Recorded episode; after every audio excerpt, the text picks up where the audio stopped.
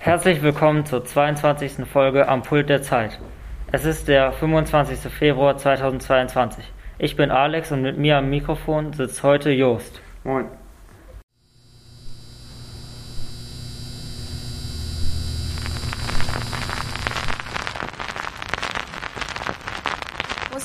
Finanzbehörde stuft Nawalny-Regionalbüros Was passiert als in Weißrussland? extremistisch ein. Ist Die Lukaschenko ein Bombardierung Diktator? des Olaf Scholz und die Cum-Ex-Affäre. Steigerweise in Kolumbien. Wir haben Olaf Scholz und die Cum-Ex-Affäre. Verwirrt? Du verstehst nur Bahnhof? Wir sind am Pult der Zeit und klären eure Fragen zu allem, was gerade in der Welt passiert. Wer brauchte noch Olympia? war der Titel eines Artikels, den ich neulich gelesen habe. Auch ob wir überhaupt noch einschalten sollten, war eine Frage, die in diesem Artikel aufgeworfen wurde. Doch warum gibt es überhaupt Bedenken? Was ist da denn passiert? Genau, also vom 4. bis 20. Februar liefen ja jetzt in Peking oder auch Beijing genannt, eben die Hauptstadt von China, die Olympischen Winterspiele. Und es gab auch schon vorher Befürchtungen eines unfairen Wettkampfs, Stichwort Doping. Also es gab falsche Dopingtests oder Corona-Tests, um die Konkurrenz auszuschalten. Und Doping ist eben das Einnehmen von illegalen leistungssteigernden, Mitteln. Es ist halt eben auch ein Dauerproblem von Olympischen Spielen.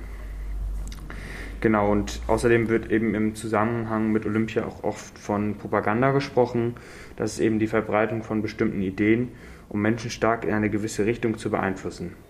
Ist quasi also ein bisschen so wie Werbung in sehr extremer Form.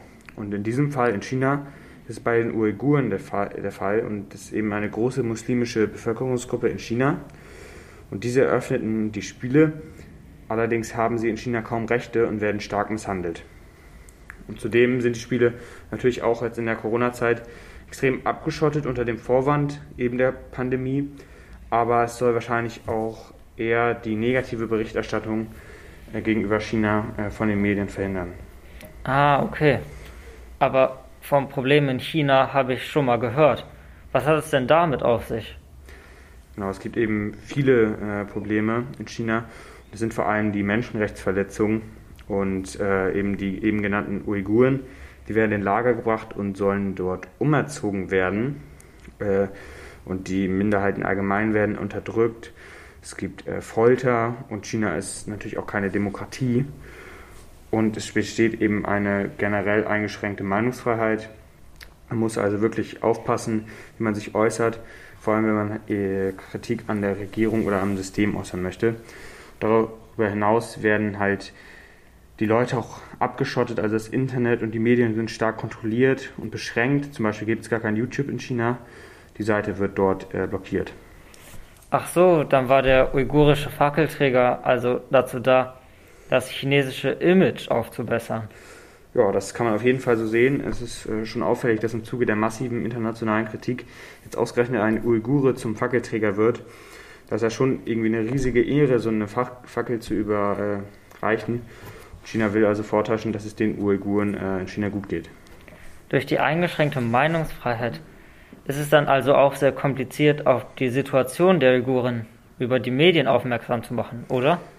Ja, genau so ist es. Also auch schon bei der Sommerolympiade 2008, die war eben auch in China, äh, waren Menschenrechtsverletzungen ein Thema. Da kam es zur brutalen Auflösung eines Protestes von tibetischen äh, Mönchen, die sich für die Freiheit Tibets einsetzten und an den 10. März 1959 erinnern wollten, an dem Tausende starben unter Dalai Lama, das tibetische Überhaupt, Oberhaupt, und 80.000 Tibeter gezwungen wurden zu fliehen. Ah, verstehe. Ah, genau, das ist noch nicht alles. Also die Winterspiele finden jetzt auch in einem Gebiet statt, in dem es normalerweise gar nicht schneit. Kannst du sich ja vorstellen, dass es dies für Winterspiele nicht wirklich optimal ist. Echt? Aber ich habe doch bei den Spielen Schnee gesehen. Ja, das ist alles ein bisschen fake. Also der äh, Schnee, der dort liegt, ist künstlich hergestellt mit äh, sogenannten Schneekanonen. Und äh, dieser künstliche Schnee ist eben auch sehr umweltschädlich und die Herstellung benötigt unglaubliche äh, große Mengen an Wasser, die in dem Dürregebiet, in dem das stattfindet, eigentlich anderweitig gebraucht wurden oder werden. Und äh, nicht nur, dass es viel Wasser und Strom benötigt, sondern sind auch, ist dieser Olympiapark, dieses ganze Gebilde eben auch in einem Naturschutzgebiet gebaut worden. Und ja, das ist natürlich auch aus Umweltaspekten äh, wirklich kritisch zu betrachten. Die Olympischen Spiele in China scheinen mir mehr Negatives als Positives zu bewirken. Warum finden die Spiele denn überhaupt in China statt? Ja, es gibt dafür auf jeden Fall mehrere Gründe. Einerseits hat China natürlich einen großen wirtschaftlichen Einfluss und weshalb sie natürlich beim Thema Olympia auch ein gewisses Mitspracherecht haben. Und zudem nimmt das IOC, das ist das Internationale Olympische Komitee, Bewerbung für die Olympischen Spiele an und letzten Endes wird eben abgestimmt, wer die Olympischen Spiele austragen darf. Und da kann man natürlich Länder nicht einfach ausschließen. Und äh, die Politik soll ja auf die Olympischen Spiele möglichst keinen Einfluss haben, da der Sport mit der Politik nichts zu tun haben soll. Und deshalb spielt die politische Lage in den jeweiligen Ländern für das IOC anscheinend keine Rolle, sondern deren Olympiapläne. Und zuletzt profitiert das Austragungsland nicht wirtschaftlich von den Olympischen Spielen. Deswegen sind diese Länder immer häufiger welche, von denen man es nicht erwartet und eben nicht äh, ja, sportbegeisterte Nationen oder äh, eben auch oft Länder aus dem Westen, die sich dafür nicht mehr so doll interessieren.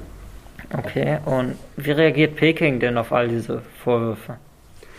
Ja, also China äh, droht auf jeden Fall Sportlerinnen, die sich kritisch gegenüber China oder den Olympischen Spielen äußerten. Und wie drohen Sie ihnen denn? Also, was sagen Sie?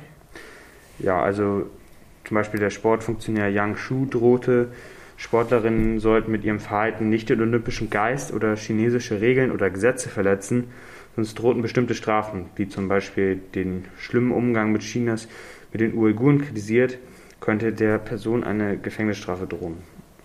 Puh, ganz schön krasse Ansage. Und haben sich andere Länder dazu geäußert? Ja, also Russland ähm, unterstützt Peking und die äußern sich auch nicht kritisch. Und bei anderen Ländern sieht es aber anders aus, also zum Beispiel die USA. Äh, da reisen keine Politiker äh, in das Austragungsland nach China eben. Und äh, das wollen sie halt machen, um ein Zeichen zu setzen. Und das nennt man einen diplomatischen äh, Boykott. Und genau. Und was ist mit Deutschland? Wie äußert sich Deutschland zu der aktuellen Lage? Ja, also die sind da ein bisschen unkonkreter. Also politische Vertreterinnen von Deutschland sind ebenfalls nicht angereist. Es wird aber bewusst eben kein Boykott genannt, wie es die USA oder auch andere äh, Länder deklarierten, weil ähm, China eben ein sehr wichtiger Handelspartner für Deutschland ist und es negative Folgen für Deutschland haben könnte, von einem Boykott zu sprechen.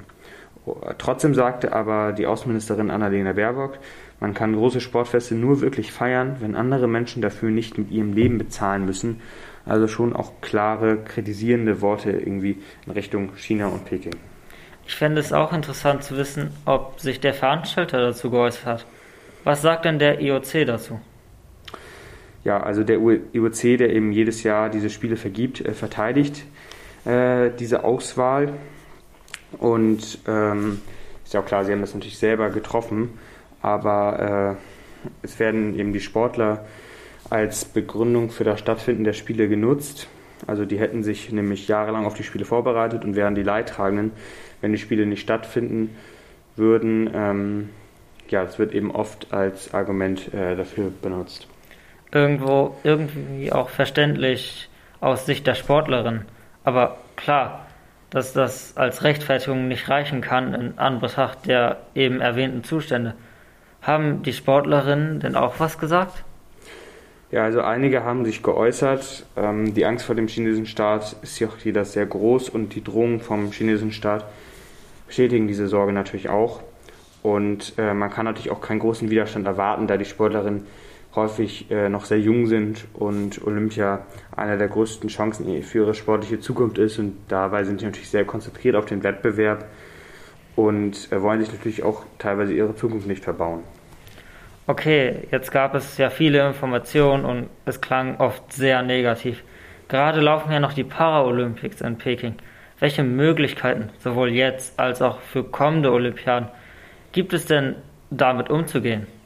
Ja, also akut eben gibt es verschiedene Boykotte. Also einmal den politischen, der ja auch im Moment oder beziehungsweise die, Olymp die normale Olympiade ist ja jetzt quasi vorbei.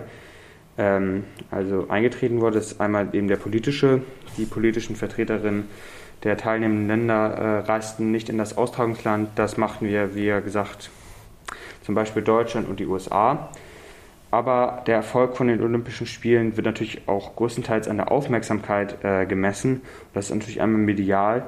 Also wenn die Olympischen Spiele zum Beispiel nicht im Fernseher gezeigt würden, beziehungsweise äh, insgesamt darüber nicht berichtet würde.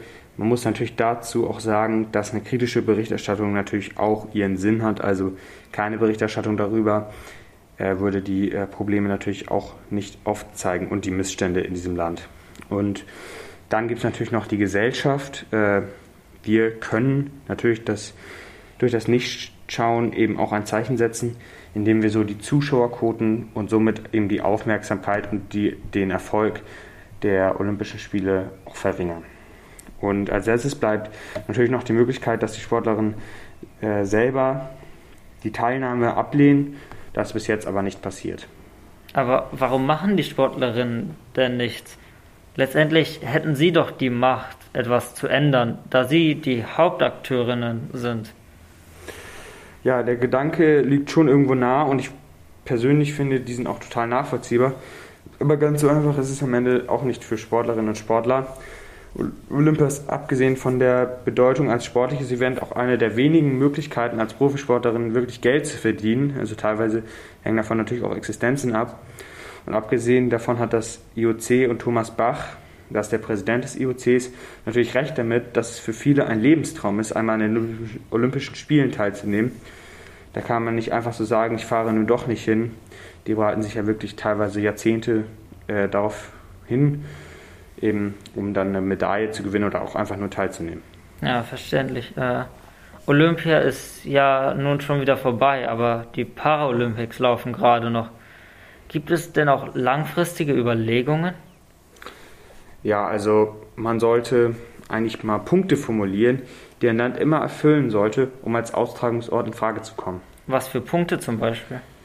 Ja, also nun zum Beispiel, dass äh, Menschenrechte beachtet werden müssen und nicht eben wie in China der Fall 100 Kilometer weiter Menschen im Gefängnis sitzen, nur weil sie eine andere Religion haben, als von der Religion befürwortet. Okay, jetzt verstehe ich auch die ganze Aufregung. Ich stimme dir zu, dass um einen so großen Wirbel um den Austragungsort zu verhindern, muss die Wahl des Austragungsorts künftig strenger sein, auch wenn das heißt, dass viele Länder ihre Chance verlieren, Gastgeber zu werden. Die Kosten und die Verantwortung eines Gastgebers gehen oft zu Lasten der Bevölkerung und nicht umsonst wurden die Olympischen Spiele in deutschen Städten immer wieder von der Bevölkerung abgelehnt.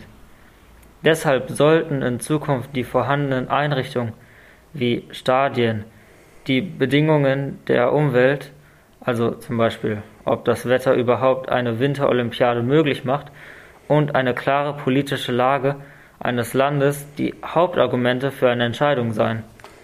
Genau, also so sehe ich das auf jeden Fall auch. Okay, Jos, danke für deine ganzen Informationen. Ich habe jetzt einen viel besseren Einblick von den Olympischen Spielen in China und hoffe, dass ihr auch etwas gelernt habt. Es bleibt spannend, wie sich die Olympischen Spiele weiterentwickeln werden. An dieser Folge beteiligt waren Janne Zanz, Alex Bogdan, Jan Wiczorek, Hadi Al-Amin, Nikolas Reimers, Just Christiansen, Amelie Fox, Elsa Knutzen, Janis Träger machte das Design, Simon Henschel und Alexander Bojanov. Die Nachbearbeitung hat Florian Schwicho übernommen. Vielen Dank. Genau, und für dich ist es ja heute nicht nur eine ganz normale Folge, sondern auch ein bisschen besonders. Was hat es sich damit denn auf sich? Ja, das war jetzt meine letzte Folge für APZ. Ja, Mensch. Ja, äh, hat Spaß gemacht, die ganze Zeit hier wöchentlich Informationen zu suchen und zu politischen Themen herauszufinden und euch auch zu informieren. Genau. Ja. Das war unser Podcast. Ja. Äh, ja. Bis äh, zum nächsten Mal.